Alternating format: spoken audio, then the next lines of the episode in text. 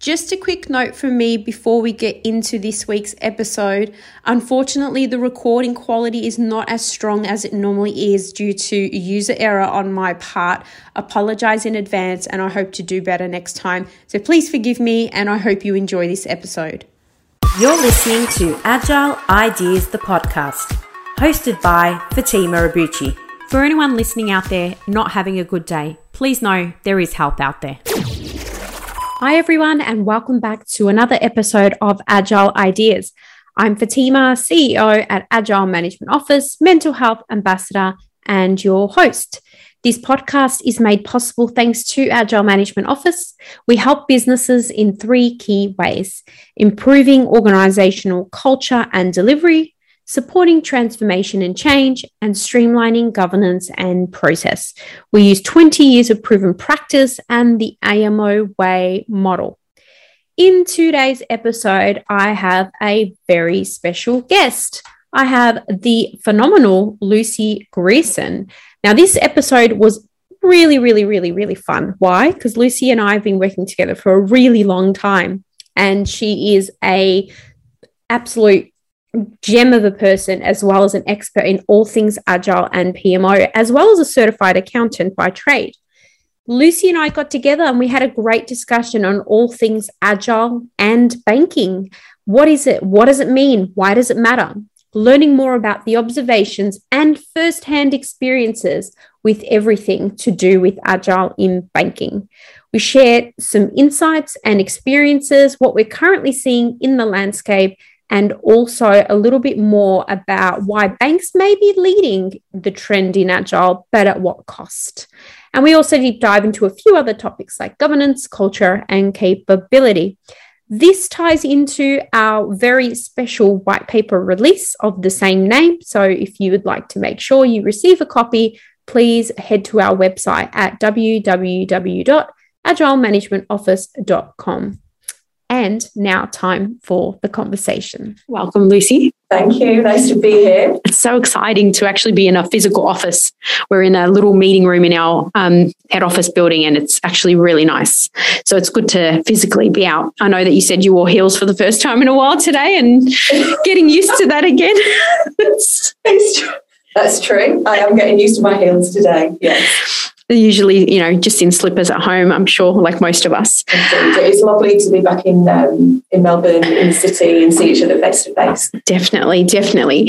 So today we are going to be talking about all things agile in banking. Um, and when we decided to do this podcast, um, you recall we were talking about putting out some information around agile and how it applies across different industries. And we were talking about like what industry should we start with? And then we thought, hang on a minute, collectively, we've probably spent the most time in banking and financial services, not just in the last six years in AMO, but in our careers in general amongst other industries. So we thought, let's start there. So, agile in banking, what is it? What does it mean? What do we need to know? What are the challenges? We're going to cover all of that and more. But um, where do we start? It's interesting, isn't it? So, if we consider, um, I think most of us understand what agile is. Why is it different in banking? Is something that's quite um, interesting to consider. So, maybe I go first. So I think that um, something that's really unique to the banking sector is that it's a really heavily regulated environment. And so whatever we do has to kind of dovetail and respect that. So we've got this concept of agile delivery, which is quick and fast and lean in the context of a heavily regula- regulated environment and everything that comes along with that. So I think a challenge that's very, um, well, very much exists for a bank is how do we move fast when we're such a large institution and we've got the shackles of all of our um, processes and all of our systems that don't integrate that well and have traditionally not allowed things to move that fast. How do we bring this concept of you know, fast and fail when traditionally institutional, these kind of institutional environments are not necessarily encouraged to fail. It's a it's a really good point that I'm sure we're going to delve into because not only have we heard about what's going on, we're actually learning through doing by having worked in many of the banks and financial services, which we'll refer to as banking for the rest of the conversation. Sure. Um, but ultimately, you're right. The the whole premise of agile has come around quite um, you know, it's, it's been emerging. I mean, it's been around for over 25 years, but really in the banking sector, it's probably been emerging. I'd probably say maybe in the last five or six years, coincidentally, as long as we've been around. Um, and although we think about agile in terms of, you know, mindset and adaptability, quick decision making, it's actually something that I think people underestimate that ultimately it is not something that organizations are going to be able to do fast and do overnight, even though it's all about you know moving at pace. Um, but it's actually about them putting in place the foundations that are going to enable them that agility that comes with it. So I think um, it's really interesting to see that. I think banking is probably ahead of the pack in terms of rolling out agile. Um, we've seen some of the larger banks um, implementing a particular framework around agile, although they have made it, you know, made it their own. So call it a bit hybrid. Um, but as agile is becoming more and more mainstream, there's now more challenges um, that these organizations are facing. So I'm kind of really keen to yeah, just delve into that a bit deeper. I think it would be probably worthwhile just touching on. I mean, there's sort of myths and con- myths and misconceptions around why they start and why they're going down the agile path. You've got a financial background. Um, I often hear and see the main reason is financial cost cutting um, and usually starts with a restructure, which is obviously not not a great thing. But is there any other sort of reasons you've heard as to why they supposedly go down this agile path, other than speed? Because you know sure. that's one thing. Yeah, my my experience um, is that the, dri- the drivers there in the banking sector. Um, because we need to get better at delivery. So traditionally, um, projects that I've worked on have been very long ranging, um, very much uh, waterfall structured, and there's just a real uh, desire in the banking community to demonstrate value and to do that in an iterative way. I think that banks um, are becoming much more cognizant of demonstrating that value and also their um, capability and capacity to deliver. Yeah, so I think um, also my experience is that the focus on uh, why we're doing projects and why we're developing is very much moving towards that customer has to come first. So the customer must come first. So anything that we're doing is about responding to that need. And in order to do that, customers' needs, as we know, change daily. Mm-hmm. Um, and agile, agile um, is so important in the banking community in, in order that we can actually respond to those changing customer needs in a timely way, um, in a cost effective way. And I think that um, one of the biggest challenges that I um, see us facing as an industry is that capability is definitely there um, in my colleagues and people I work with around the people capability and the mindset. However, banks are big institutions, mm-hmm. and I'm not sure that the processes and the systems always support what we're trying to do. It's yeah. it's a really good point. If you look at um, the study done by the Agility Institute, um, the 15 State of Agile report, it states that uh, out of you know the vast amount of people that they actually surveyed in this survey, they said that 46 percent of agile challenges were around inconsistent processes and practices across teams. Sure. And interestingly, um, I would agree with you. There is some challenges around capability and process. In particular, one of those areas is around, you know, there's the whole structure around setting up from the top down and therefore starts with the restructure and changes the lines of business and whatnot. And then you've got all these sort of individual tribes. Now, agile being all about collaboration, we should be working more closely together. But unfortunately, you've now got um, tribe upon tribe, each doing their own things in different ways, which means the way that they control delivery is different, the way that they govern is different, the way that they um, manage, I guess, reporting up the line is somewhat different. Yes. The only thing that I kind of see very similar is probably that front end around the investing, uh, the investment slate, and sort of managing the financials that are coming down from the top.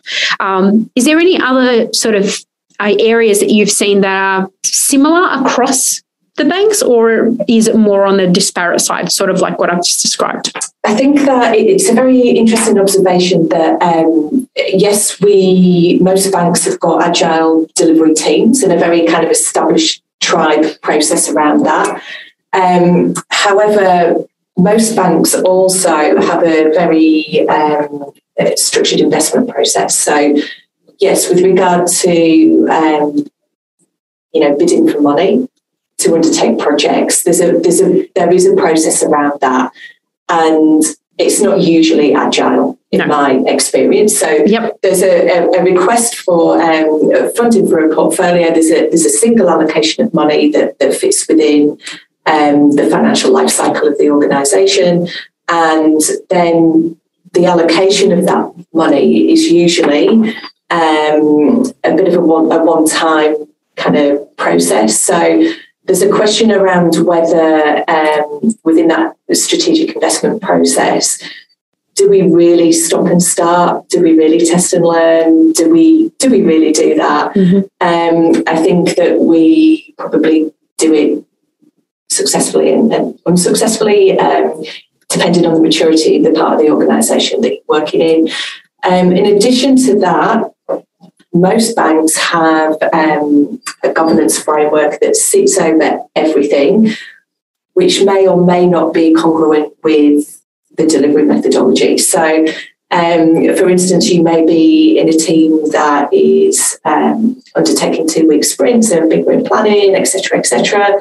And then you're also trying to squeeze into a monthly reporting cycle that asks for certain parts of information that you may or may not have, or you may have in different ways.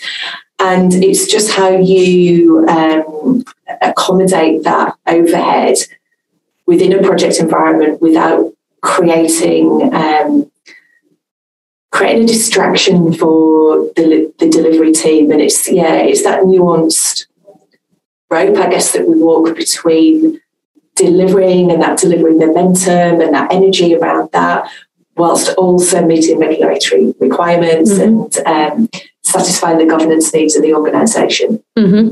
I agree. I think um, in that sort of example, one of the things I've seen is there's a big disconnect between the sort of investment slate and envelopes that funding envelopes that are handed down um, and then reporting back up. So I recall one experience working within one of the larger banks um, in the last few years where we were each called to, you know, quarterly sort of planning activities where we had to report back up around what we were spending the money on and how that was done. And I recall some sort of quite um, quite significant request for us to look at things like the number of story points that we were you know using to deliver um, the work that we were working on. Um, so like to me there's a disconnect. Like we're talking about story points investment. Like I feel there's a disconnect between what the top level of management is asking for and seeing versus what's simmering under the surface. So even though I feel like agile is probably more advanced in the banking sector than maybe any other industry, personally, um, I feel like there's some underlying challenges. Um, you've got things such as aging core platforms, the mergers and acquisitions that we're seeing banks doing quite con- um, considerably. Um, you've got the complexities um, facing banks based on what's going on with competitors such as the neo banks. You've got um, there's just quite a large variety of challenges. And one of the things that I think we've probably spent a lot of time is is the problems that existed before they even decided to go down an agile transformation path. First of all, agile transformation, agile transformation, they're, they're kind of like the opposite of each other, right? Yeah. So they're yeah. trying to do it adoption of agile and doing it as a transformation, it just kind of doesn't resonate really well. Um, but anyways, I guess the point I'm, I'm making is if we think about what's simmering under the surface, including pre-existing challenges, it'd be good to probably look at a bit of that because the funding is one thing, but then there's a few others that we're seeing. And I think it would be worth people hearing about some of those other challenges that maybe those at the top don't see or hear about. So, yeah, um, I think um, one thing I do notice is that um, in the big banks, um, gosh, we're, well, hopefully post COVID now. And I just noticed that there's a real energy to look towards the future and to grow. And yes, a lot of the programs that have um, been undertaken by the banking sector in the past have been very retrospective and quite heavy in terms of um, the way that they look backward, certainly fixing up problems and broken systems and um, processes that have just been customized over time. But I do think there's a real energy within the sector to be far more responsive to customer needs and to grow and to offer more interesting products. I think traditionally it used to be um, for a customer engaging with a bank, it would be like, here's the offering, what do you want? Like that is literally not going to cut it anymore. The customers are telling us what they want. Mm-hmm. And, you know, they, they're going to expect that need to be satisfied. Um, where we go with crypto and you know omni-channel and good digital experiences for customers there's a long way to go and i can't really see unless we really embrace the forward momentum that agile brings. How we're going to keep up. Yeah. So i feel that um, the prominence of agile is not going to go away. Um, and yes, I think we just touched on it. It's it's heavily customized, you know, depending on the um, the environment of the of the particular bank, but it undeniably um, is supporting a quicker delivery. Um, one thing that I do think will be a challenge over time is just going back to the funding rounds and how they're how they're structured. So you get an amount of money to deliver a certain amount of scope. Scope naturally flexes up and down in agile delivery. And how do we how do we me- how do we measure that? How do we make sure that what we're delivering is, um, I guess, the right thing mm-hmm. at the right time? Mm-hmm and how do we really demonstrate that value? I think that um, the demonstration of value in, in the banking sector has, has, always been an area of challenge. And how do you how do you really monitor um, that capability uplift and um, achieving your strategy? And yeah, I think it's I think that there's probably a lot of work for us to do in that area. Exciting work though. Mm-hmm. Yeah. It's thinking about sort of what metrics they can use. You know, like we we've worked on a project together where we were able to demonstrate a 15% uplift in employee engagement scores. We were able to see a rise in NP customer NPS scores and things like that. So it's just about working out banks have access to a ton of data. Yeah. So it's like how could we leverage that data in different ways. I know that when you look at sort of the PMOs, where we've spent a lot of time in as well, in project management offices, for those that are not familiar, we think about sort of the traditional sort of areas of, of what you know PMOs get involved in, and, and they're really supposed to be there helping with that value realization. But it does make it really challenging. so we we I think we we've spoken previously, and you mentioned um, around organizations that are adopting agile to be able to adjust strategy on the fly. I think that was one of the things that you and I were talking about last time. Um, and that's you know, not necessarily starting and stopping work like you would traditionally do. Um, I was on a program recently that, after a considerable amount of money was spent, the project just stopped. Um, despite all of the work that had been done today, it's just gone into the ether for who knows how long. Um, so thinking about being able to pause, reflect, and then pivot as opposed to just stopping and starting work will probably add value for delivery. Sure. And isn't it interesting to consider the data to support those kind of decisions and how accessible that is. I completely agree that um, the banking, yeah, it's, there's a lot of data. There is a lot of data, but how do we harness the power in that and use that to inform decisions and create kind of fairness and comparison amongst all the different portfolios? Um, yeah, because ultimately, when we're making decisions, you would want them to be data 100%. Yeah. It's actually a really interesting point because if you think back to sort of the way that they used to traditionally run projects, it was fairly easy for someone in finance, for example, to pick up a business case and read it or to understand, yes, you did or didn't meet your strategic objectives for that initiative.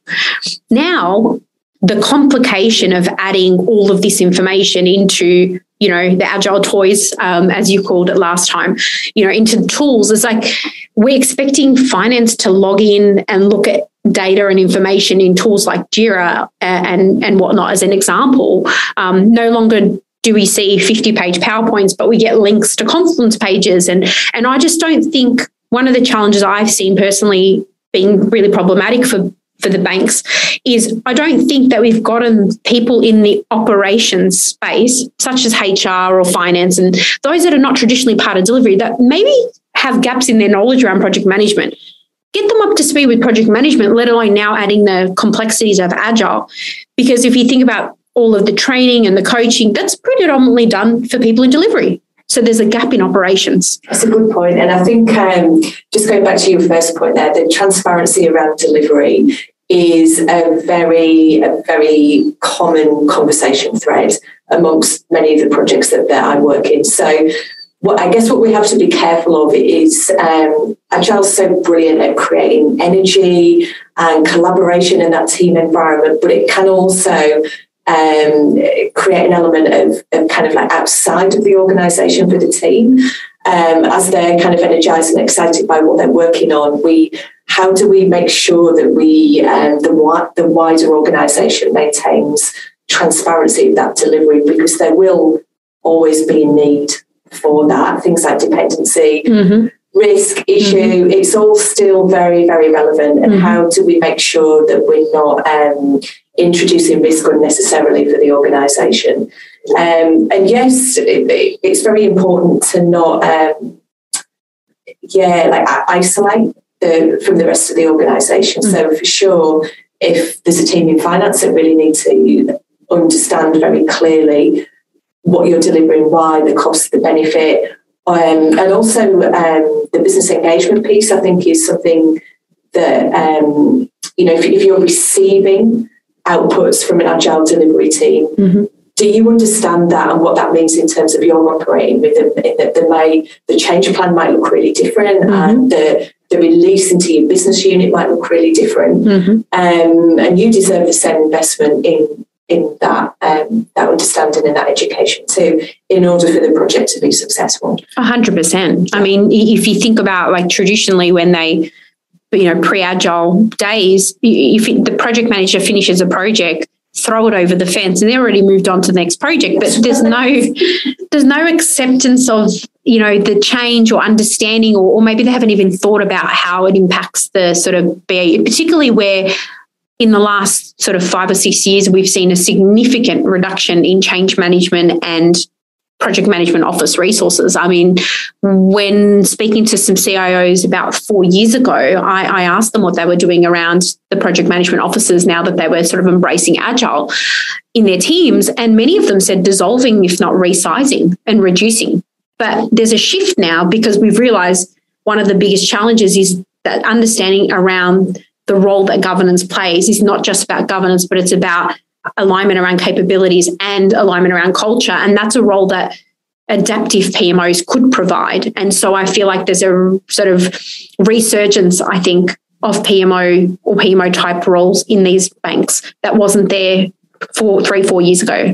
We've certainly seen that. I'm um, first hand seeing the PMO coming back as being a necessary conduit between delivery and overarching governance change is a very interesting area. I know um, in the uh, well, in a number of the projects that, uh, that I've been involved in, there's a lot of scarcity around a good change management resource, which, as we all know, is absolutely essential to um, any successful implementation. Um, yeah, and actually the whole. Just stopped. It stopped. Yeah, just stopped. I'll connect it. Yeah. Just start for remember when. Yeah. Say that again. Yeah. I'll just quickly check the microphone. It just stopped. Yep. See, this my computer's just having problems. Okay. Is it when it, when it kind of your screensaver came on? Yeah, I think it Yeah, kind of when it's- it's- zoomed in. Okay. So just start back where you were saying, I don't know if you remember when, so say that again. So I don't know if you remember when um, it was almost acceptable for a project to deliver a change up to the tech go live point, and then there would be um, a handover at that stage, and then ultimately the business engagement and the um, yeah the, the, the business go live could be picked up by a separate team. Now, agile delivery definitely. Is the opposite of that. It's it's end to end. Where I'm noticing at the moment, just because of the um, the restrictions in the market, that we're almost going back a little bit to the just forgetting how important business engagement is throughout the lifestyle life cycle of um, uh, projects and how essential that is in delivering value. It's um, a good point because one of the things I kind of was experiencing in recent year was around the fixation of we know there's impacts to to to timelines because of lack of resources or the hiring sort of challenges that companies are facing everywhere, not just banks. Um, and it's really interesting seeing that, considering banks pay you know quite quite well. Um, then understanding that with the lack of resources or resource retention, which we'll talk about in a minute, but then the scope doesn't change. So Yeah. we need to think like agile is about uh, you know adjusting on the fly and adjusting our scope and working with our customers and so forth. But I wasn't seeing in the areas that I've worked in any adjustments to scope, despite having such limited resource capacity. Um, so I think there's some challenges there that were impacting delivery that are going to probably keep happening as a result of COVID as well. Yeah, and my, my experience has been the same that um, yes, the market's tight, as we know, particularly in um, you know specific skill sets. Certainly around uh, technical capability and change, I'm noticing, um, as I mentioned previously.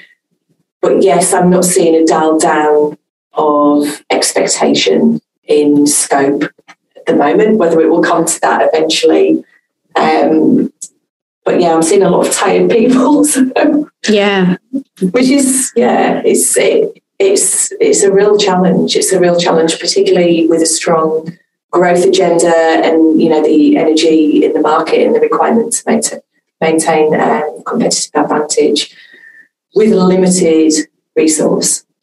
and I think sometimes um, you know. You know, you assume a lack of resources is just because you don't have budget to hire resources. I don't think that's the problem. I feel like agility in some organizations has become so dysfunctional. It's um, there's misunderstandings around it. There is um, a lack of clarity around simple things such as processes or control points. Um, the basic operational guardrails are not evident, and all of that noise is actually, I think, the reason why we are, well, these organisations are um, struggling when it comes to the cultural upset that I think is happening under the surface. Um, as you said, people are stressed out, um, many conversations, people overworked. I don't think it's that there's just too much work to do and there's just not enough people. I actually think it's all of the underlying challenges and complexity around not fixing problems. Um, and like you said before, the dependencies between tribes and the way that we govern and provide those guardrails for teams. I just think there's so mixed be- between the areas. It's becoming really hard to understand how anyone delivers and makes it even more challenging when resources move from one team to another.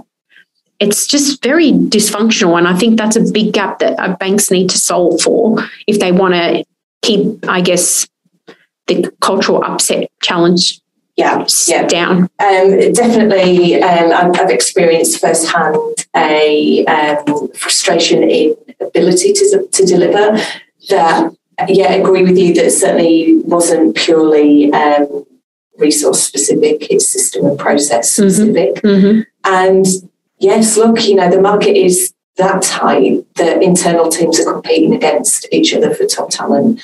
Now, is that a bad thing? Um, does that mean that the top talent are moving towards where um, the value is for the organisation? I would say yes, primarily. Um, but I think attrition levels um, will need to be really closely monitored.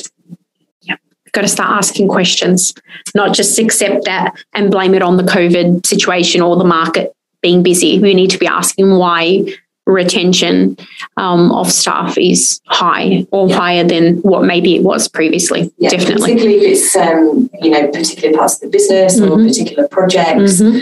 Um, yes, one would hope that the question would be asked around specific circumstances. Yeah, I, I recall um, a recent example in the last um, year and a half.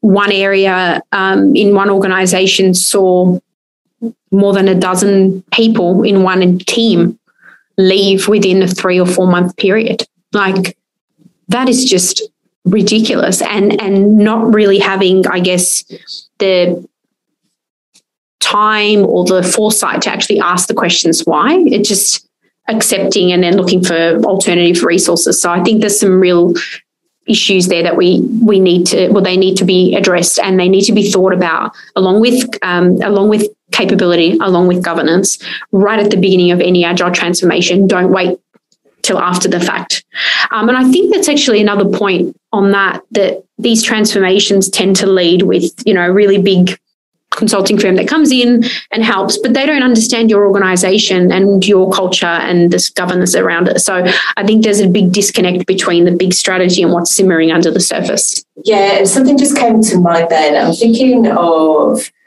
in your example. So, for instance, you've got a project um, of squad within a, the larger kind of tribe, and the project is not working. You've got really high levels of, of um, attrition and it kind of goes back to what we were talking about earlier about the transparency over delivery. When you've got a tribe of, say, 200 plus people and a number of projects within that, sometimes things can fall through the cracks. And I think that it's quite interesting to consider that against traditional waterfall delivery, where that would, I would suggest, be more likely to have you know, some kind of um, light around that. Mm-hmm. Where I think that there, um, not that there's more space to hide, but there's sometimes things just aren't necessarily transparent within yep. Really big tribes. Yep. Yeah. Especially when you add the complication of what can be considered quite complex tools um, that I've mentioned before that um, you know can do really amazing um, things, but also make it really easy to kind of high pine. I remember one uh, team that I worked with had hundreds upon hundreds of active story points uh, sorry, uh, cards, um, stories in there, but they weren't using it effectively. So it was really difficult to actually see what the roadmap was, what the timelines were, what work was being done. So again, this comes around to process. Now, this area may have been less mature than other areas. Maybe you did it a lot better. But again, not having sort of those operational guardrails that you would probably get in a pre-agile sort of heavy environment, which we've experienced as well, um, does mean that accountability is uh, accountability and decision making around that information is really challenged. Um, yeah, and, yeah. and sometimes, um, you know, depending on the, the maturity of, um, of the coach or the tribe lead, um, just a requirement to have those capacity and capability conversations. You can be really good at making an amazing storyboard, and um, but do you actually have the capacity and the capability? Um, yeah, I see that sometimes that isn't always hit head on. There's assumptions made around that. and and and also when when it's coming from a place of theory as opposed to practice, yeah. which is another big gap as well. Yeah. Um, uh, but yeah, just to your point about the backlog as well, you know, we've all worked on in those kind of projects where your backlog just gets bigger and bigger and mm-hmm. bigger. Mm-hmm. And again, it's um, it, it's around creating transparency around that mm-hmm. because that would be a red flag, and it's how you how you kind of um, bring that up into the wider. Um, more traditional governance structure like what are the specific risks and issues and blockers around an increasing black backlog, for instance. Definitely. And it's these sorts of things that we've thought about over the last six years, um, particularly with the AMO Way model and method, um, to help organisations to bridge those gaps across the value chain rather than just assuming that the same governance that applied before would work or no governance. Um, I get a lot of comments that oh, we don't need governance, you know, we're self steering autonomous teams. Well, then I say to them, Have you seen yourselves without governance? It's chaotic. It's absolutely chaotic. Um, just closing out on the accountability and decision making. Um, I know that in many of the sort of larger organizations that have gone through that transformation, almost every one of them has gone through removing layers of management.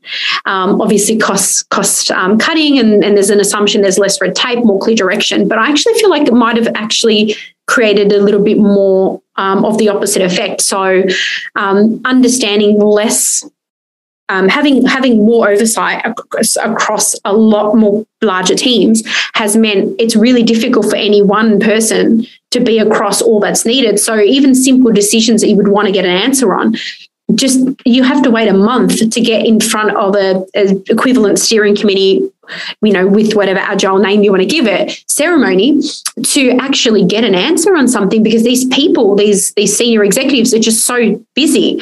Now they're looking after more. So I, I, don't know if you've seen that as well, but it was just one of the things I think is also causing some challenges. I do think as well that um, my experience would be that it can be challenging to access um, basic understanding around roadmap.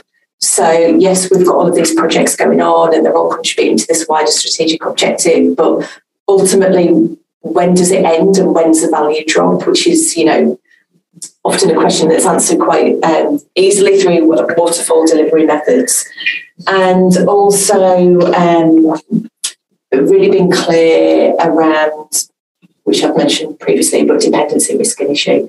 Yeah, and it's how, and, and I agree that um, I'm experiencing the more traditional governance roles coming back mm-hmm. to be that conduit. And obviously, that's very much the space that we work in, where we can um, ask and support and connect in terms of those those um, you know on, on occasion challenging questions. Mm. Definitely, it's definitely a balance um, between what worked in the past in those highly very structured, rigid governance type roles and environments where if we think about traditional governance, it was it's always and always almost been about the who, who is leading the function, who's leading the EPMO, who's leading the department um, PMO, who's leading the portfolio governance, whatever you want to call it.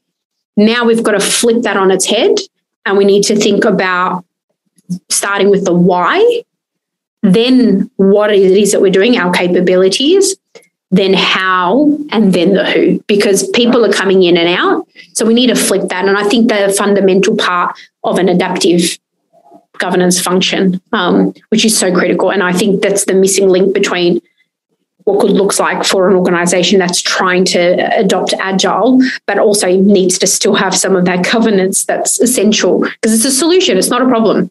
People think governance sure. is a problem, it's not. So that's another area I think we could spend a long time about. Um, so we've kind of talked about I guess, challenges. Um, what about some of the, I guess, key uh, drivers for successful implementation of Agile or some, I guess, ideas that, the people listening that are in banking could potentially take forward? So I think um, one of the things that, that's most important um, to remember is Agile is no one size fits all. Essentially, it is whatever you want it to be or whatever you want or whatever your organisation wants it to be. But to me, um, it's very much a mindset. And if the people don't collectively share that mindset, that will literally dictate whether agile delivery will be successful or not. So, um, what, what I mean by that is if you don't have um, the people behind the momentum and the way that decisions are made and the way that um, there's collaboration and the way that it's about rapid removal of blockers and test and learn and fail fast and supporting that. Without that, you don't have agile. You might have Jira, you might have Confluence, but you wouldn't have agile delivery. It's it's all underpinned by the being agile, not just doing agile. Um, because I feel, yeah, in my experience, you know, 100%. at the end of the day, if you're um, presenting something in, in an agile way, that you kind of you know seventy percent there, and you're looking for some collaboration and you've got a leadership team just wanting a, you know a, a, cut and dried solution and you can't engage people in that then things are going to start slow, slowing down as mm-hmm. an example mm-hmm. um, if you don't have people that have got the mindset that actually you know we've got these 10 things that we need to do but six of them are really important the mm-hmm. other four can, can, wait mm-hmm. again if you've just got that totality mindset where it's like no this is what we set out to do and we must do all of this and that's not agile and equally that um, that capacity that intellectual capacity to say well this is what we set out to do um, but actually it's not working mm-hmm. and it's changed and having openness to engage in that conversation um, if if that the like the liberation of agile is shut down then i think it would be very hard to be successful at agile so yeah, I think it's all about the people and the attitude. Yeah, 100% not hiding behind it. I find um, I've had conversations as, as early, uh, sorry, as recent as last week where someone said to me, oh, they're bringing in Agile to this particular bank or they're bringing in agile i don't know what's the point why are they doing that? I don't get it. Um, yeah, keep it away from me. And um, del- delving a bit deeper with the conversation it was just the, the person's lack of understanding. You know they, they'd seen or experienced bad agile. Um, just like you know, bad anything. If you have a bad experience, of course you're going to have that negative um, feeling about it. So yeah, there's a real chance here to help people if they start with the why and they start with the mindset first. Um, and I know that's terms used a lot and people throwing around left, right, and center, but really mindset is being, like I said, open to change, being collaborative. It's about all those soft skills that underpin good agile, or as we call it, small a agile as well. And as I mentioned before, being adaptive definitely being adaptive. Um, I think one of the other things that sort of, from my perspective, that is an opportunity or an idea is, um, as sort of what we've been doing in the work we do with clients, is even even thinking about customers to delivery not i mean as an organization we need to think about customers external customers. But even internally think of as the people that work with you that are going to help you make your delivery successful. People in your team as customers. The executives you report to as your customers. If we think about it from that perspective, we can do our own sort of customer journey mapping to see things from their perspective the way we would do with external customers. So you don't have to restrict customer journey mapping and, you know, thinking about things like human-centered design principles or any of those things based on just an external customer. Think of your people around you as your internal customers as well. So that'd probably be one of the ones that I would think about going back to customer driven models, which you mentioned earlier. That's such a healthy mindset. And um, I can only see positives for an organisation by taking that on. Um, it's interesting because I think we forget that sometimes, but that is one of the real um, benefits of Agile. I get that it supports breaking down those silos within, you know, the kind of classic business tech divide or divides that might exist within, um, you know, certain business areas. Yeah, I think at its heart, if you can see everybody as a customer, you can only see good things coming out of that. Definitely. Yeah. Okay, we're nearly out of time today. Um, I guess um, thinking about sort of some of the, the excuse me, next steps um, for people listening is um, we do have a Agile in banking white paper being released very, very shortly. So, to uh, make sure that you are the first to receive that, um, please go to www.agilemanagementoffice.com forward slash subscribe, um, where more information will be on our website. before we close out, is there anything else you wanted to share about Agile in banking or in general uh, that might help people feel, think, or be inspired today? Well, um, I would just say um, personally to be open to it and to select the parts of it that um, that you feel personally aligned to is a really good start. And to be inclusive as you use agile. And I think um, just to be motivated by putting the customer first, as they should be. Very well said. I agree 100%. And just encourage that creativity and collaboration. Yeah. Just be open to it. Otherwise, you know. And maybe have some fun. Yeah, I know. If that's possible. Definitely, Yeah. definitely, definitely have a lot of fun. We're back in the offices now, so we start using post-its again, not the digital kind. Awesome. Well, thanks so much, Lucy, for joining, and I look forward to doing more work together in the coming months and years. So thanks so much for listening. You've been listening to Agile Ideas. Thank you so much for listening to this podcast. Please share this with someone or rate it if you enjoyed it. Don't forget to follow us on social media and to stay up to date with all things Agile Ideas, go to our website www.agilemanagementoffice.com. I hope you've been able to learn, feel, or be inspired today. Until next time, what's your Agile idea?